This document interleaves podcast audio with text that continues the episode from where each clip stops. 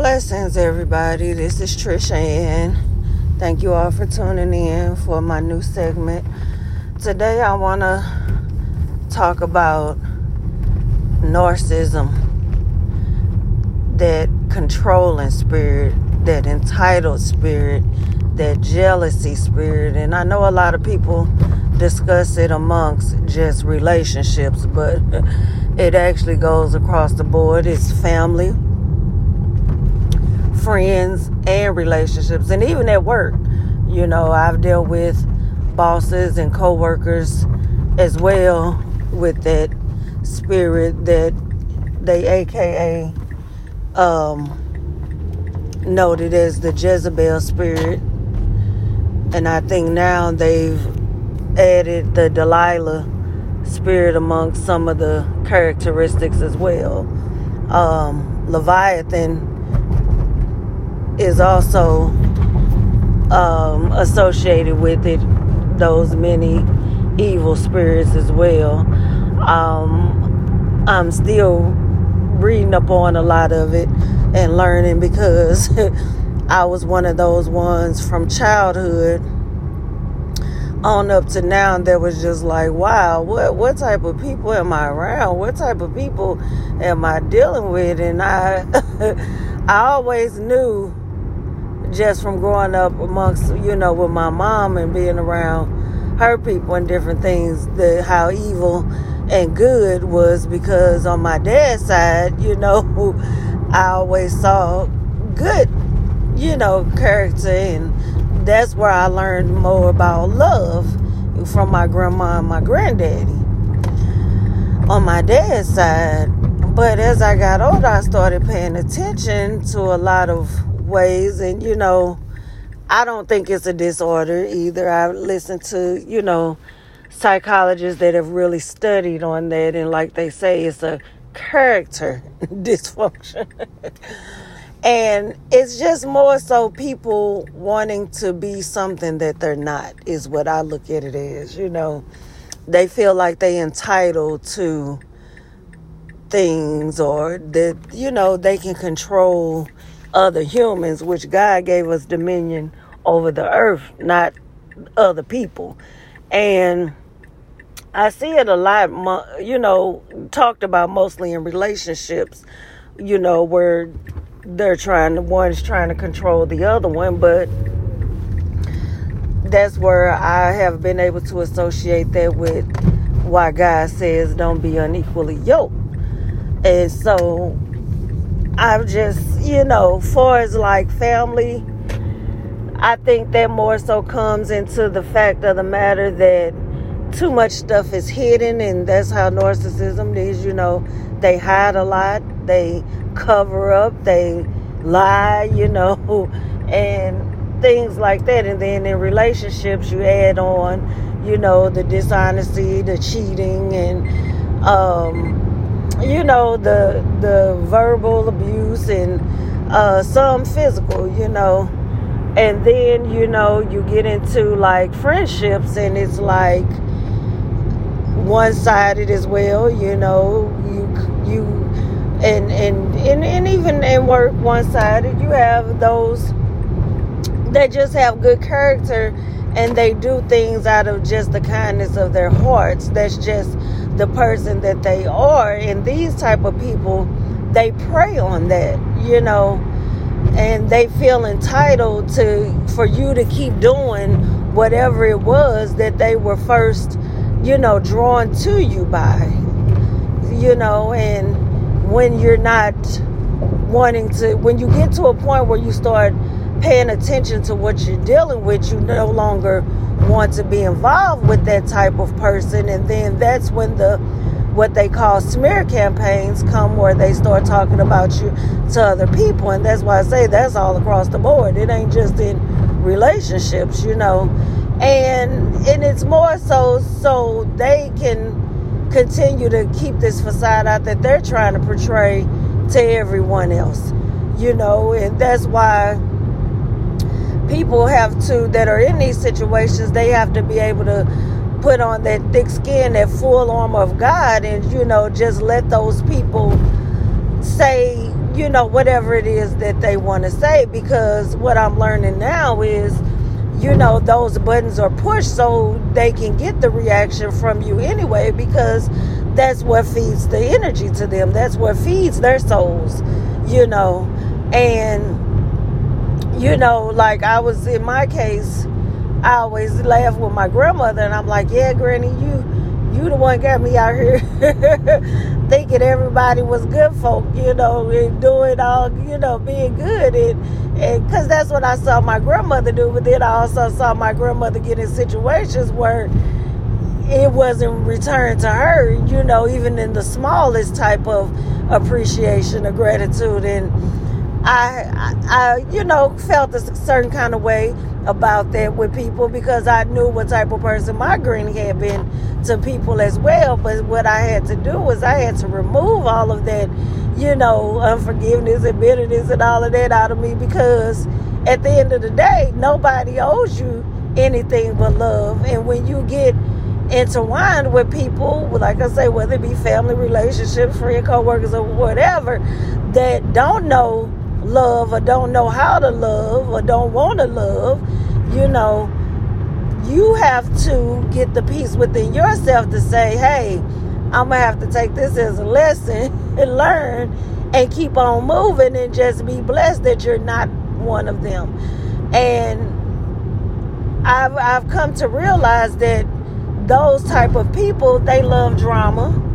You know, that's why you have the relatives that can curse each other out today and be high fiving and cabbage patching tomorrow. Because for one thing, they have a lot of things amongst each other too, as far as secrets that they don't want to get out. So that's why they have to stay close. But at the same time, even demons don't like each other. So, but they will team up to take down a prey of somebody that they both, you know, come to the conclusion that neither one of them care for. So don't ever underestimate a demon because two demons would come together to take down a person that they both have mutual feelings about that they don't like. And that's across the board, you know, with family relationships, friends, co workers, or whatever.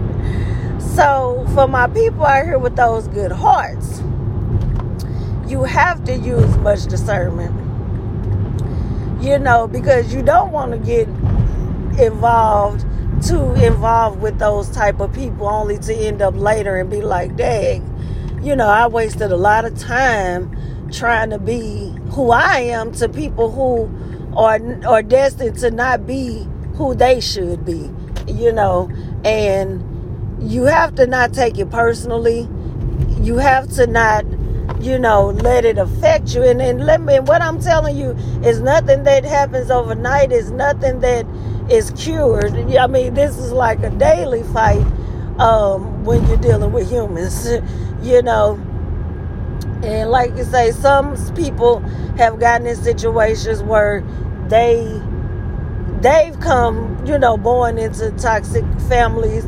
They get out here and get involved in toxic relationships to be under another, you know, married into or whatever, more toxic family, than then, you know, you got the friends and, you know, things like that that you labeled as friends.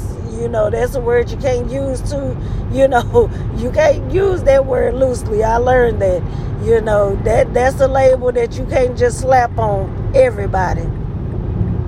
And you get to a place where it's like, well, wow, all of these years, you know, I've been this type of way. And when you know you've been a good hearted person, most of those people, their circle ends up being very small. Very small. Because you had to get to the point where you had to walk away from toxicity. And the beginning of it first was family. You know, you had to get away from the abuse that you were getting from, you know, family, whether it be mother, father, sister, brother, cousin, auntie, you know, whomever that may be. And you just got to take, you know, the fact of it saying that I'm not going to feel guilty because I want peace in my life. Because that's what Jesus died for, to give us peace on the cross. He said, It is finished. That means that what Satan had planned for you is, is not to happen for you unless you allow it to happen. And we all know that sin is fun. you know, I hear God's been participating in a bunch of nonsense and doing all this extra stuff that we've all, you know, participated at the time. It was fun. But for those of us that, as time went on, it started doing something in our spirit to where we wanted to be like, wait a minute let me self reflect and, and check myself because I know I had some narcissistic characteristics. I wasn't a narcissist, but I had the characteristics. And I knew then that wait a minute, this, this not this not how I'm supposed to be. That's not, you know. And when I say characteristics like that, I had, you know, anger and you know, getting upset with certain stuff and you know, feeling like people should be like me you know, and you really you cannot expect you from people. That's for sure. I learned that, you know, and you know, just and it wasn't that I was out here calling people out on certain type of stuff, but the way things were happening to me in my life, it caused me to shut down, to pull away, to detach, you know, and get to the point where I just didn't want to deal with nobody. And then the Lord was like, "No, nah, but you didn't go through that for nothing. You got to get out here and you got to let people know that Satan never stops, okay? he gonna always send somebody to you to distract you. That's why I did my segment on who are you? You know who you are in Christ because you don't want who Satan wants you to be.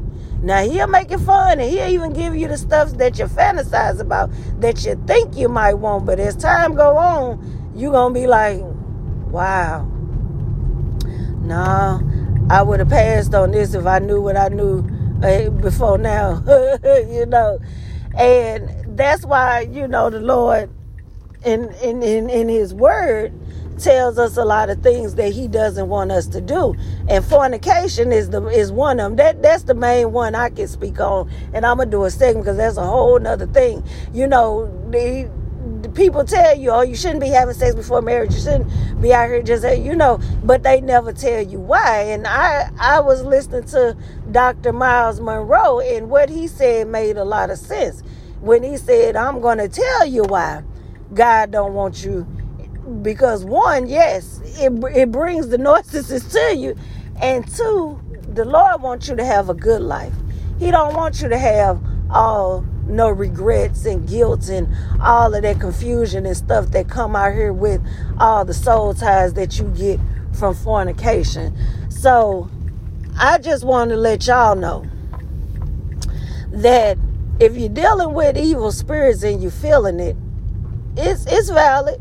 You just gotta learn that you don't owe nobody nothing but love. And when the love is not reciprocated, no matter what relationship you in family, you know, significant other, you know, or um, friends, co-workers, whatever it may be. Sometimes you got to evaluate those relationships and say to yourself, is it really worth it? Is this really worth me my peace? And when it's not, if it's not bringing you peace, y'all, it definitely ain't worth it. So till next time, love Trishan.